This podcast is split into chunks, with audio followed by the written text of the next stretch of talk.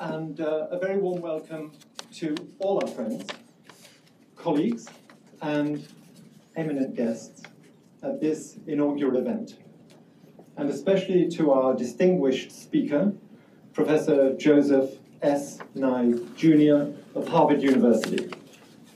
But may I begin with a word of gratitude to Lord Bell for being our host at the House of Lords today, and then move on to describe why we feel that this Red Letter Day is of such significance.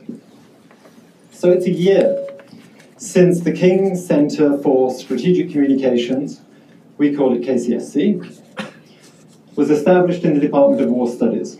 And our aim was always to create the primary hub in a network of global networks to further the research, teaching, and understanding of strategic communications. And by a hub, we mean a place for a meeting of minds and talents, a place of belonging, both actual and virtual, where academics, policymakers, and practitioners can come together and share ideas, interrogate new research, and hone cutting-edge techniques to everybody's mutual benefit.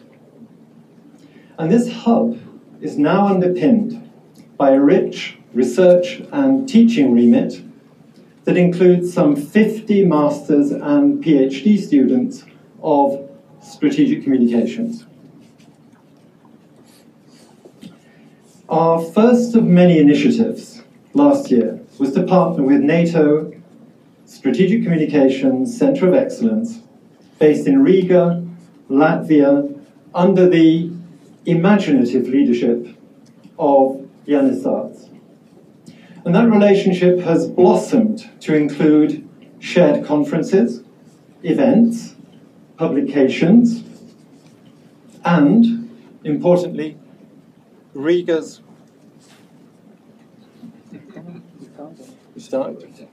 Riga's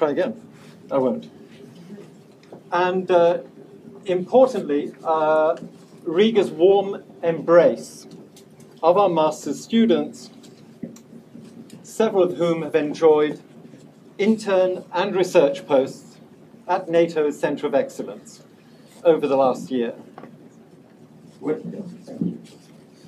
So today's a very...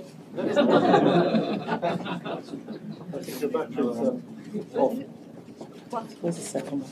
Don't know. Thanks, Sarah. Am I rescued? Thank you. So, today is a very special day. It marks the first in our annual lectures hosted by KCSC and NATO Partnership. It also sets the benchmark, and it sets it very high. In fact, it could be no higher. Professor Joseph S. Nye Jr. is the most celebrated scholar in international relations today. Indeed, our celebratory remarks may not suffice, because Professor Nye's experience and contribution to the world of policy are unparalleled.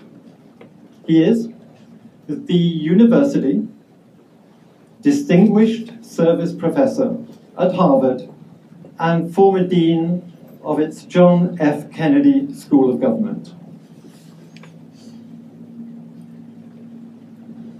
He served in the government of President Carter, where he was Deputy Undersecretary of State, and he chaired the National Security Council Group on Non-Proliferation of Nuclear Weapons, a service which afforded him the State Department's highest accolade, the Distinguished Honor Award. Now, more recently, his work in President Clinton's administration as chair of the National Intelligence Council and later as Assistant Secretary of Defense for International Security Affairs won him further Distinguished Service Medals. But More than a formidable mind and original thinker, he is, one might say, a household name. Professor Joseph Nye, Mr. Soft Power. So we have 1 hour for Professor Nye's address and a few short questions, which Professor Mervin Frost will moderate. And lunch will follow immediately after. Jānis Sārts of NATO will say a few words of thanks during lunch. So let's turn to why we're all here. Professor Joseph Nye will pose the question. Is the American liberal order over? Please welcome our distinguished guest.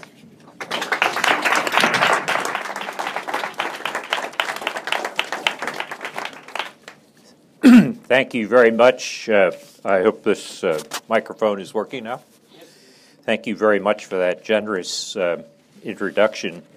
It always reminds me that when my three sons were growing up and in the house and people would call and they'd say, is Dr. Nye there? They often would say, yes, but he's not the useful kind. So. It's a pleasure for me to join you in celebrating the King's NATO Center on Strategic Communication, a tremendously important topic, and I'm just delighted. I'm a long-term admirer of King's war studies. I was once the lucky recipient of an honorary degree from King's, so I've watched carefully with a great interest on what you all have done, and I think this is a great step forward in a distinguished tradition. What I'd like to do this morning is to try to give you my answers to that question, is whether the American liberal order will survive or not, and then basically to hear your reactions and comments and rebuttals, whatever you may have in mind. And let me start, though, in answering that question with a certain number of caveats, which is that we all know nothing goes on forever, and also we know that international order is very, very rare. Henry Kissinger, in his book a year or two ago on international order, noted that there's never been a truly global world order. And that even includes the period after World War II, which some people refer to as a period of American hegemony. It more properly ought to be called half hegemony, because half the world was outside it, namely the Soviet Union, China, and India. So let's not glorify the past, but within a perspective in which we see that there has been an order since 1945, but it was never perfect in the past. On the other hand, I don't know how many of you may have picked up yesterday's Financial Times and seen the comment by my colleague Larry Summers, former Secretary of the Treasury, and he poses the question that we want to look at this morning rather nicely. He says, are we at a moment when the U.S. and the world started moving on a path away from the peace, prosperity, and stability that have defined the past 75 years?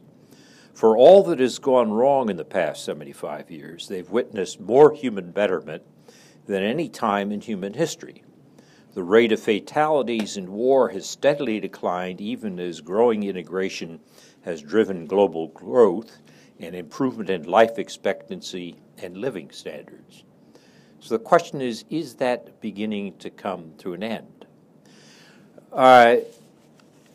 Larry's not alone in these observations or questions about inflection point. Martin Wolf, Philip Stevens, both distinguished journalists have raised the same question. And Edward Luce, also writing in the Financial Times in November after the election of Donald Trump, didn't raise it as a question. He posed it as an answer. He posed an answer to the question in which he said that 1945 is over and the U.S. is in decline. So clearly, at least, we have a debatable subject this morning. Now, if you try to answer this in principle and look at international relations theory, there is a theory which is called power transition theory of what happens as you see transitions in international power. And many people say that the rise of China is a clear example of power transition and that this is why it is beginning at the end. The trouble with power transition theory, and I'll come back to this a little later in my talk, is it can sometimes refer to an overweening or overly strong attitude of the rising power, and that's sometimes been referred to as the Thucydides trap after the great historian's explanation of the Peloponnesian War. But there's another version which people don't pay enough attention to, which is the rising power is underachieving and doesn't rise up to the level of responsibility that's necessary for a major power. And I've called that the Kindleberger trap, after Charlie Kindleberger, the economist who was very instrumental in the Marshall Plan, who argued that the lack of American responsibility in the 1920s and 30s meant that the Americans didn't help Britain when it was no longer able to provide public goods, and that that resulted in the great disaster of what W. H. Auden called a low dishonest decade in the 1930s. In any case, as we look at the questions of what is happening in the world, one possible set of explanations have to do with power transition, either too much or too little. But that's not all there is. I wrote a book in 2011 called The Future of Power, in which I said there are going to be two great power changes in this century. One we would think of as power transition, which is, you might say, horizontal, and that's largely from west to east, the rise or recovery of Asia. And that's what power transition theory is about. But another you might think of as vertical, which is from the states to non-state actors. That's new, and we don't know that much about it. And that I call power diffusion. And so if we try to understand what's happening, why this might be the end of an order, we don't want to get stuck on power transition, either of its versions, but need also to think about power diffusion. And finally, there's a third explanation or causal sequence besides power transition and power diffusion, and that's changes in domestic politics, and particularly the rise of populism and the revival of nationalism. And that we see very much in the recent events here in Britain, but in other countries, the U.S. included. And it was interesting to see in an article in the Wall Street Journal about a week or two ago by H.R. McMaster, the National Security Advisor, and Gary Cohn, the National Economic Advisor, who are two of the more balanced and rational voices within the Trump administration, their argument that international politics is not an international community, but is, as they put it, an arena for competition. Quite a different view of how to look at the world.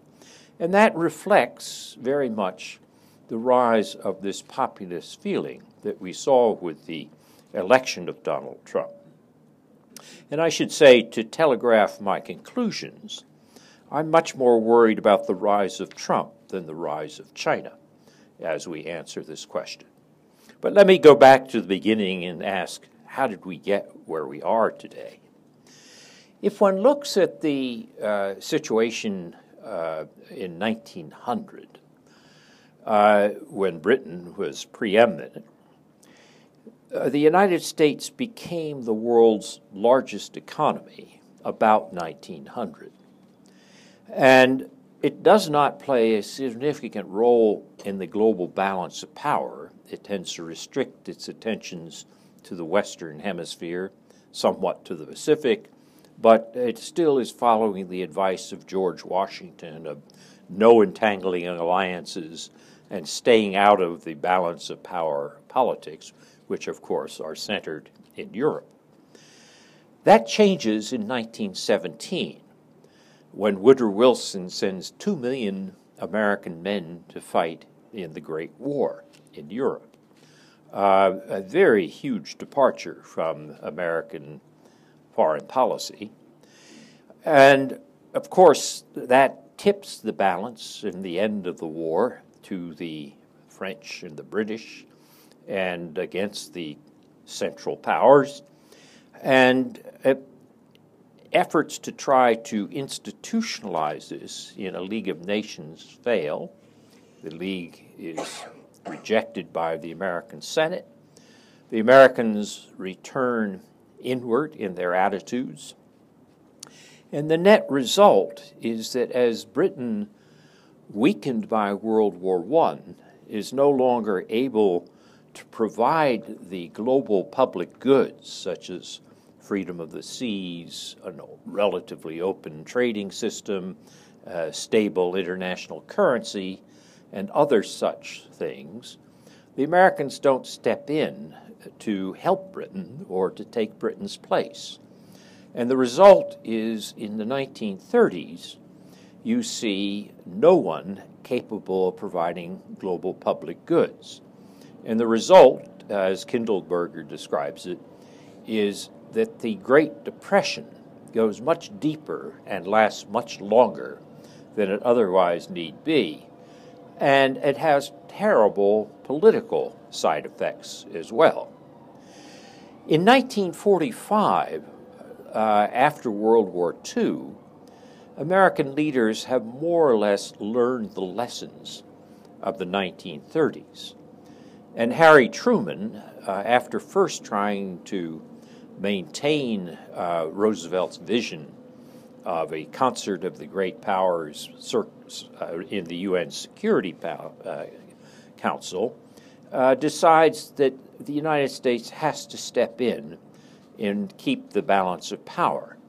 And you get, in 1947, when Britain announces or tells the Americans that it can no longer afford to provide peace and stability in the Eastern Mediterranean, namely to defend Greece and Turkey against Soviet aggression, Truman declares the Truman Doctrine that we will step in. That's followed the next year with the Marshall Plan, and the year after that, in 1949, with an organization we're celebrating in part here today, NATO. And then in 1950, the UN joins in a UN peace force in Korea. And what's interesting is that unlike the period after World War I, where the Americans withdrew their troops and brought them back home, ever after, those troops have remained forward-based. They've been there for 75 years. That's quite remarkable. Not the same troops, but the same forces overall. And I think that that has been profoundly important for our understanding of what the international order has been that Larry Summers so aptly described in his Financial Times article. One of the great problems of international order is how do you provide public goods. In a well-ordered domestic society, public goods are generally provided by the government. That's because a public good is something from which we all can benefit, and you cannot exclude anybody. So if we can all get it for free and can't be excluded, why pay for it? If I can get clean air anyway, why am I going to pay for it? And the answer is governments then stepped into the role of providing public goods, and we pay taxes because the government levies the taxes upon us. At the global level or international level, there's no government and there are no taxes. So the question is, why would anybody pay to provide things which are available to everybody and from which nobody can be excluded? Why not be a free rider? And the answer to that is that some states, if they're large enough, can see the difference as to whether they are helping to provide these public goods or not. They're such big consumers that they have an incentive to be a provider.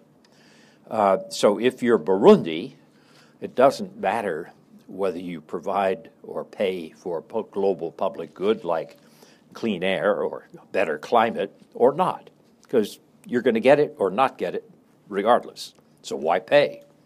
On the other hand, if you're the size of China or U.S. or Europe, indeed, if you don't do something about climate, you're going to suffer, and you'll notice it. And in that sense, the whole theory of global public goods rests on the fact that internationally, global public goods have been associated with the largest state taking the lead in their provision. Otherwise, they're not provided. Now, the interesting question, if you go back to Ed Luce's comment that the United States is in decline, is maybe the U.S. is no longer capable of providing those public goods. Maybe it lacks this capability, as Britain lacked the capability after it was so severely weakened by the Great War. And is that the case? Well, I wrote a book about a year and a half ago called Is the American Century Over?, which looked at this issue of is the United States in decline. And I pointed out that it's very hard to get a clear assessment of decline. When we talk about an individual human being or a human organism, you can get a pretty good prediction. I can assure you without contradiction that I am in decline. However, if you ask what about a country, very hard to make that kind of prediction with any assurance. Horace Walpole, the great British statesman in the middle of the 18th century, after Britain lost its American colonies, Walpole said, "Woe to Britain. We are now reduced to a miserable little island like Sardinia." I hope there are no Sardinians present. But he said that on the eve of Britain entering its greatest century, the 19th century, fueled by its advance in the Industrial Revolution. So there can be more than one century for a country, and we can often be wrong in our feeling of how we time these things. So the question is, as we look at the United States and try to answer Ed Luce's question, is the United States in decline, which will make it impossible for it to provide global public goods? It helps if we distinguish two dimensions of the term decline. One is absolute decline. The other is relative decline. Absolute decline is what happened to ancient Rome. Rome didn't succumb to the rise of a new empire, the Persians or the Germans or the Gauls or whoever.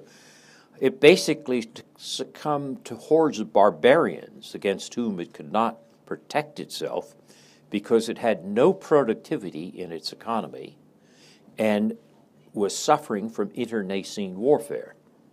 So Rome essentially collapsed from internal warfare and lack of economic growth. Well, some people would say, looking at American politics in the last few years, that shows where the Americans are going. But one has to be careful with that sort of analogy, beloved of some editorial writers, which is it doesn't fit the facts. It may fit the mood, but not the facts. For example, if you look at demography and you ask, how is the United States doing? The United States is the only major advanced country which will remain its ranked place, number 3, in 2050.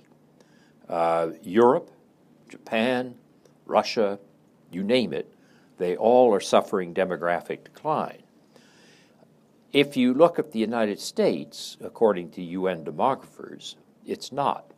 So today, in demographic ranking, it's China, India, US. In 2050, according to the UN demographers, it will be India, China, but still the US in number 3. The second thing you might look at is the question of energy.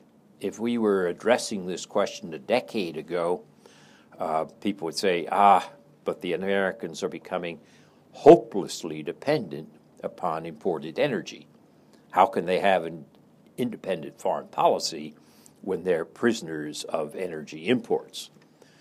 And then came the shale revolution, in which the new or the old technologies of horizontal drilling and hydraulic fracturing were applied to a new domain, shale rock, and unleashed the shale revolution in gas and oil.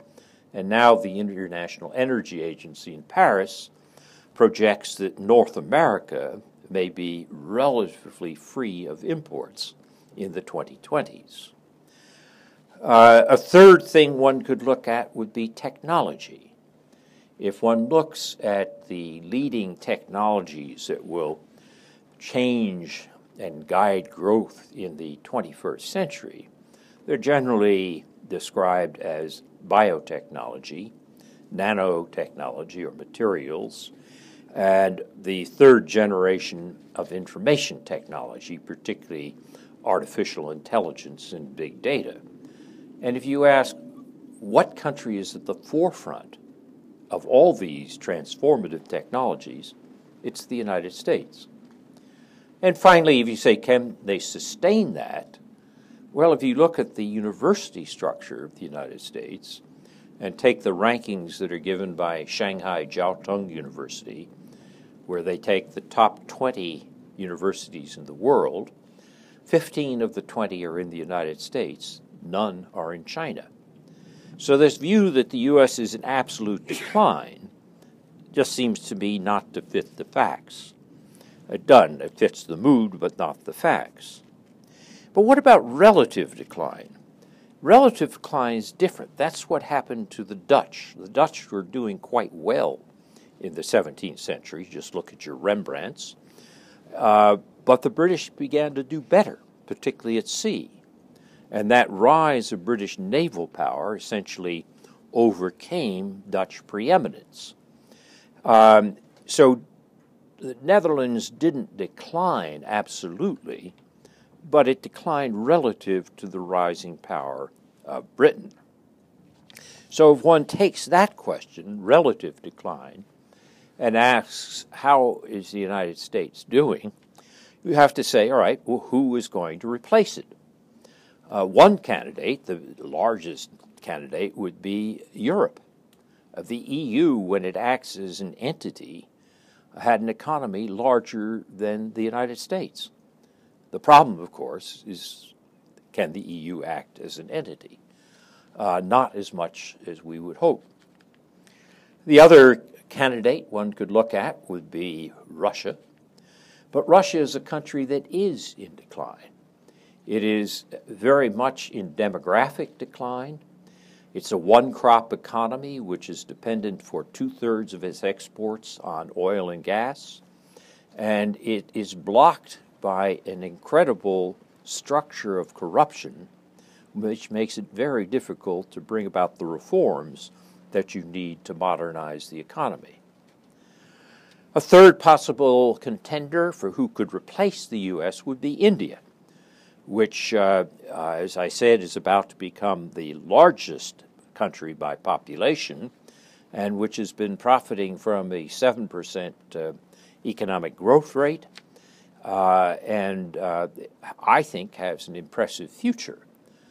But one has to be careful to remember that India is a $2 trillion economy. The United States is a $20 trillion economy. There's a long way to go before India would pass the U.S. In addition, India has to cope with the fact that it's not fully utilizing its human resources. 1/3 of Indian women are not literate. You can't afford to waste that proportion of your human resources and can rise to be the top power. So that really leaves us with one country, which would be the contender to replace the U.S. in terms of relative decline, and that, of course, is China. But to recap, what I was saying is on the theory that the Americans can no longer preserve a liberal international order because they're in decline. My answer to that was no.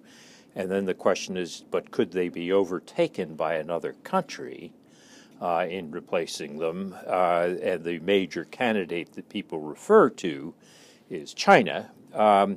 That I did not think that China would replace the U.S., and that in the various measures of power, economic power, military power, and a soft power, when you look at those carefully, that the view that China has replaced the U.S. or is about to replace the U.S.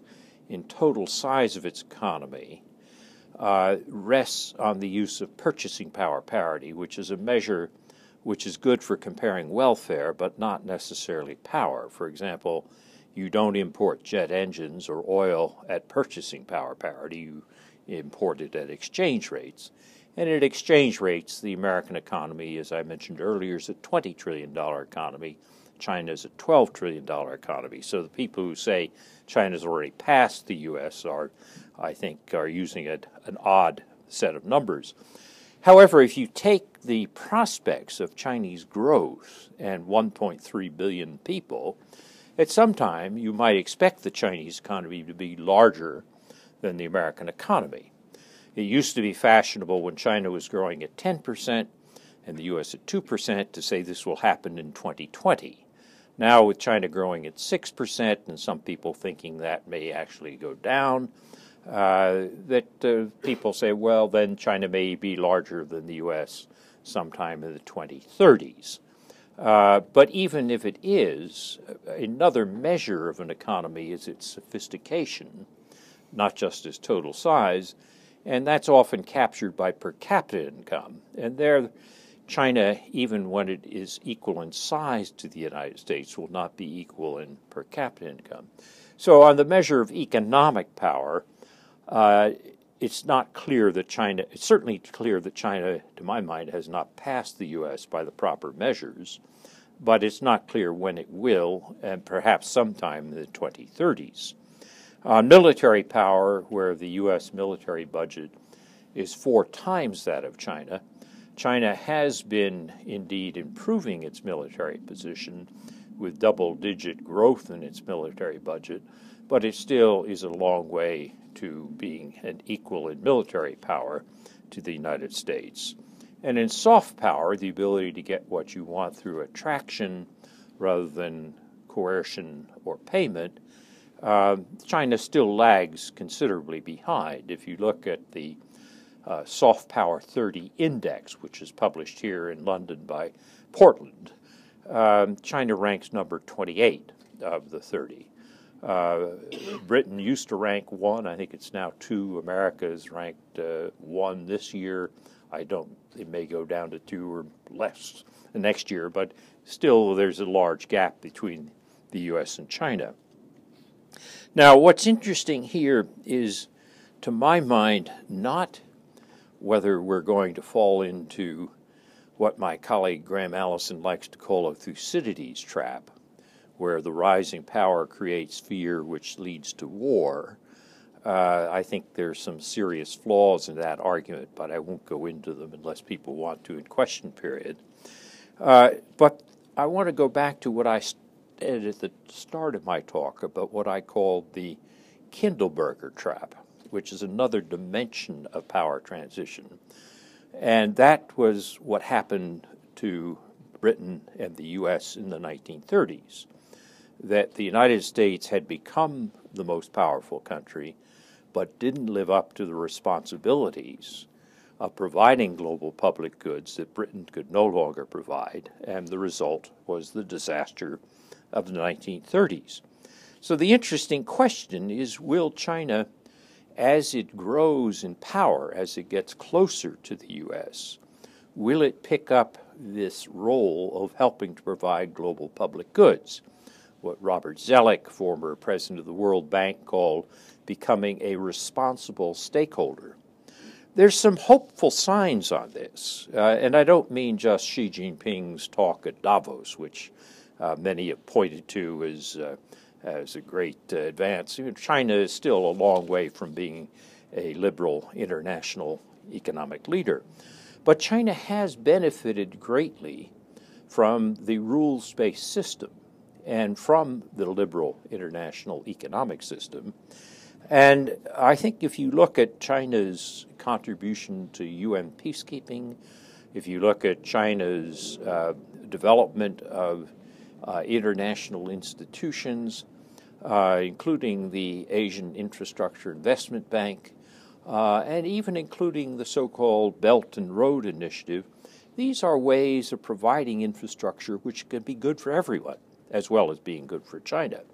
So I think there's some signs that China may be picking up some of the slack.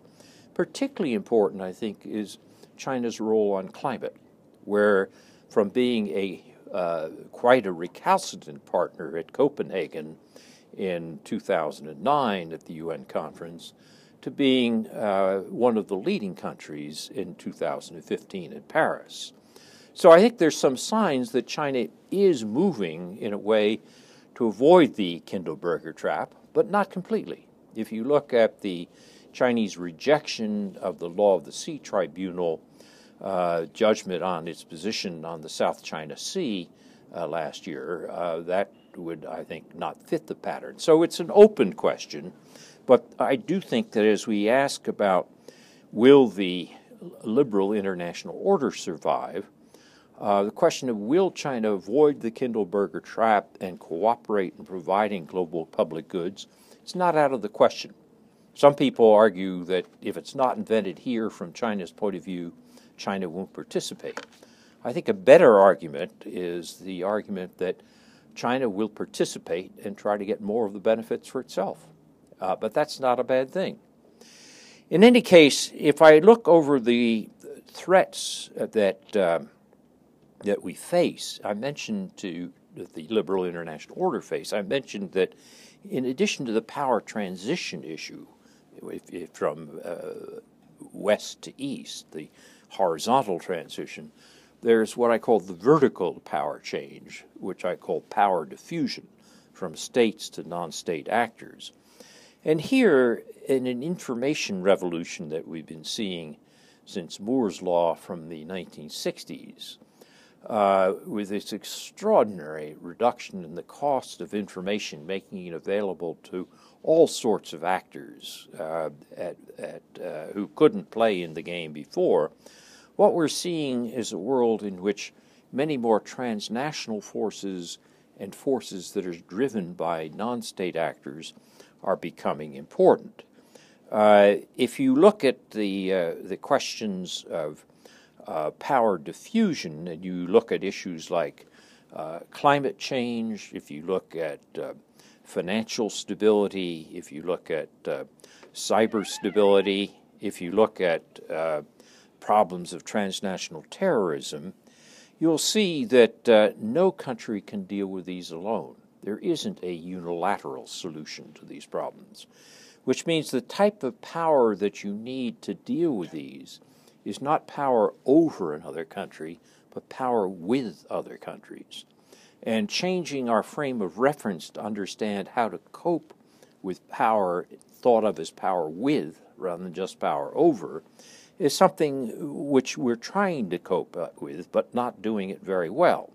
And this is the area where I think being able to develop networks and to use soft power or attraction is particularly important.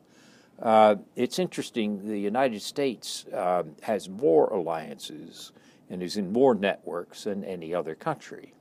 The question is, will that continue?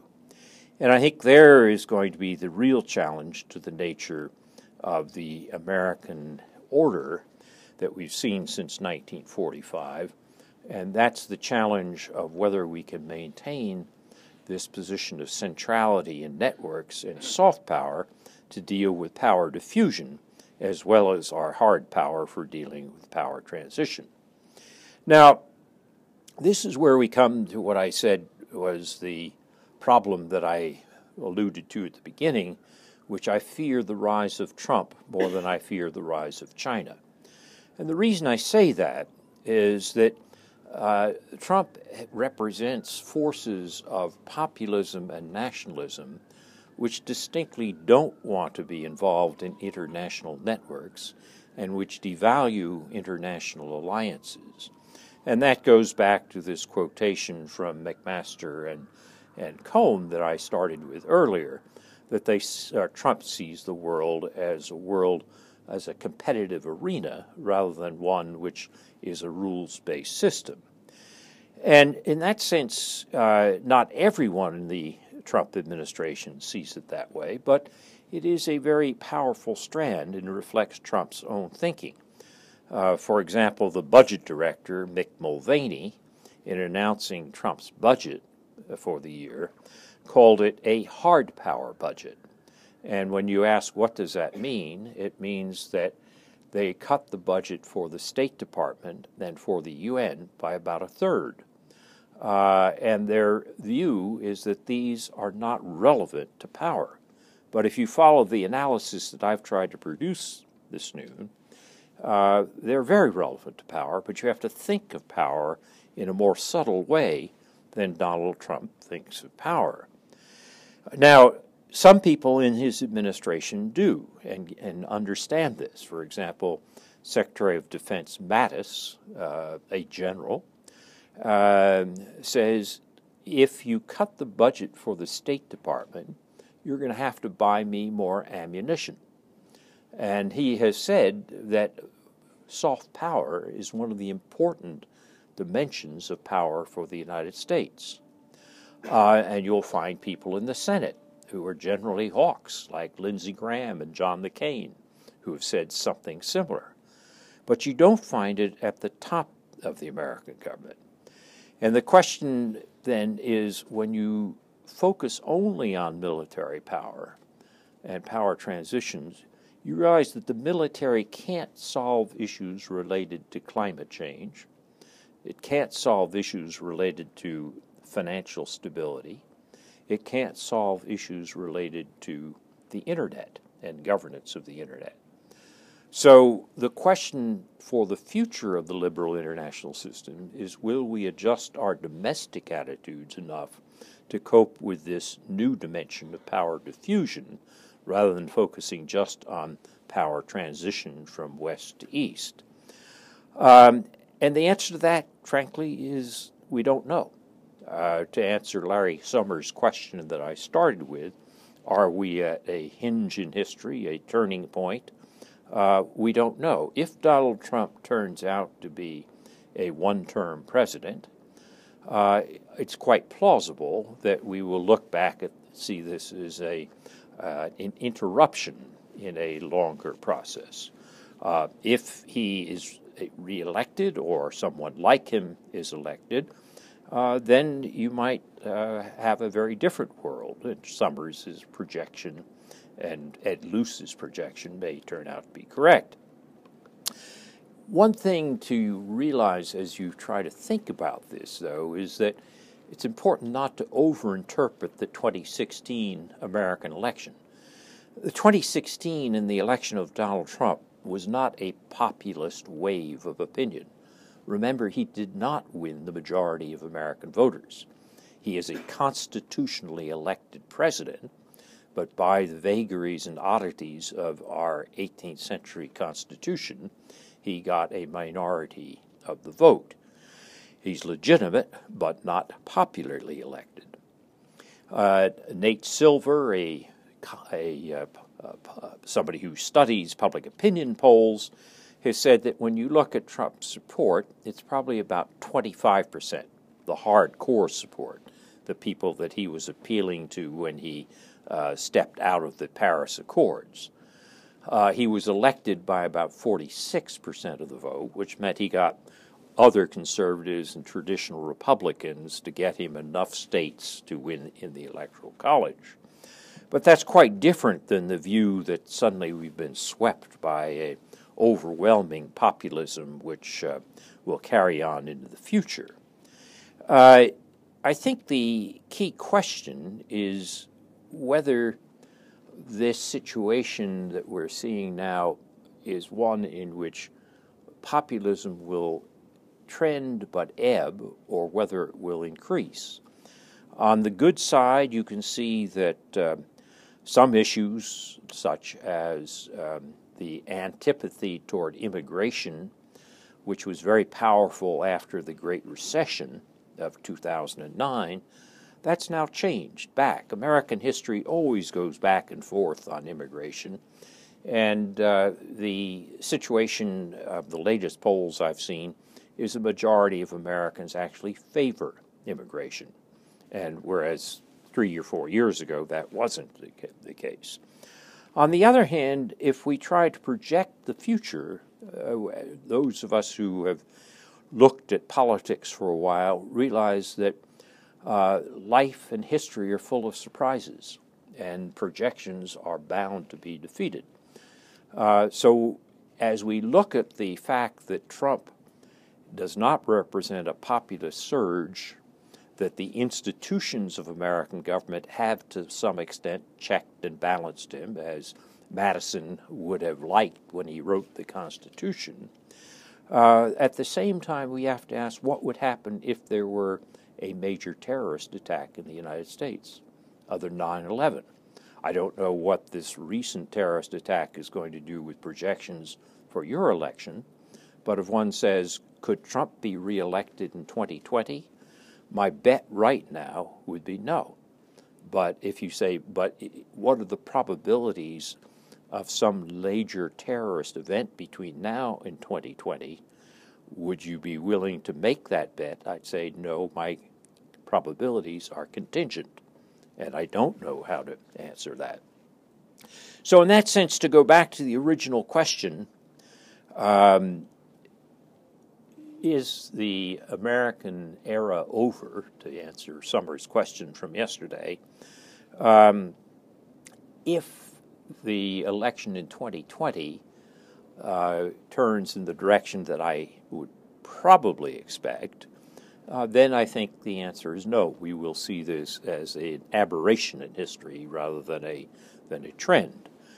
And people say, yes, but can the U.S. afford to continue to provide global public goods? And the answer to that is clearly yes. The U.S. spends about 4% of its gross domestic product on defense and foreign policy. In the Cold War, it spent about 10%. The problem is not guns versus butter, it's guns versus butter versus taxes. But if Americans would be willing to pay more taxes, it clearly is within the economic capacity. This is not like the Soviet Union in its final days. And then you say, but what are the attitudes? Will the Americans continue to support an international role? There you look at the public opinion polls, such as the Pew polls, or the poll recently done by the Chicago Council on Foreign Relations. You'll see that a considerable majority of Americans, 60-some%, want to stay involved internationally. In other words, this is not a return to 1930s isolationism. But then you come back to these conditional bets. What if there's a 9/11 or some other similar event? Could those attitudes change? Yes, they could. And those are the uncertainties. If we go on the path that I expect, then I think you'll see this period that we're in now as an aberration. If, on the other hand, events mean that there is a re-election of Trump or another populist, then I think the likely outcome is not a Chinese international order, but entropy, the inability to get work, entropy, the inability to get work done, meaning our global capacity to produce public goods, such as responding to climate change or developing a regime for the governance of cyber events and so forth. I think that that will be less likely because of entropy, and we'll all be the worse off for it, Americans and others. So I give you a conditional answer to Larry Summers' question that I started with, which was the issue of are we at a turning point in history or not? And Summers says, what is to be done? He says, the U.S. president is not America. The world will be watching to see whether President Trump's words and deeds represent an irrevocable turn to America's approach to the world, or whether they represent a temporary aberration. At this point, I bet on aberration, but I wouldn't bet the mortgage of my house on it. So thank you very much.